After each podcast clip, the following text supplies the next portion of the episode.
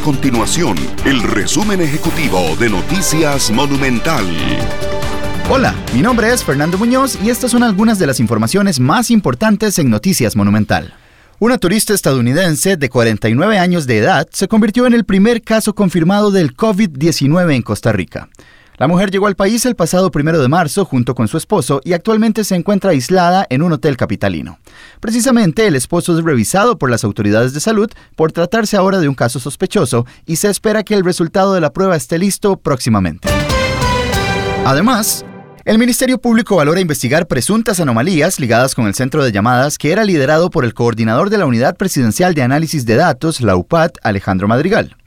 Este viernes el gobierno reconoció la existencia de este call center en un edificio anexo a Casa Presidencial y aseguró que se dedicaba a solicitar la opinión de la ciudadanía sobre la gestión del Poder Ejecutivo y otros temas de interés nacional. Estas y otras informaciones las puede encontrar en nuestro sitio web www.monumental.co.cr. Nuestro compromiso es mantener a Costa Rica informada. Esto fue el resumen ejecutivo de Noticias Monumental.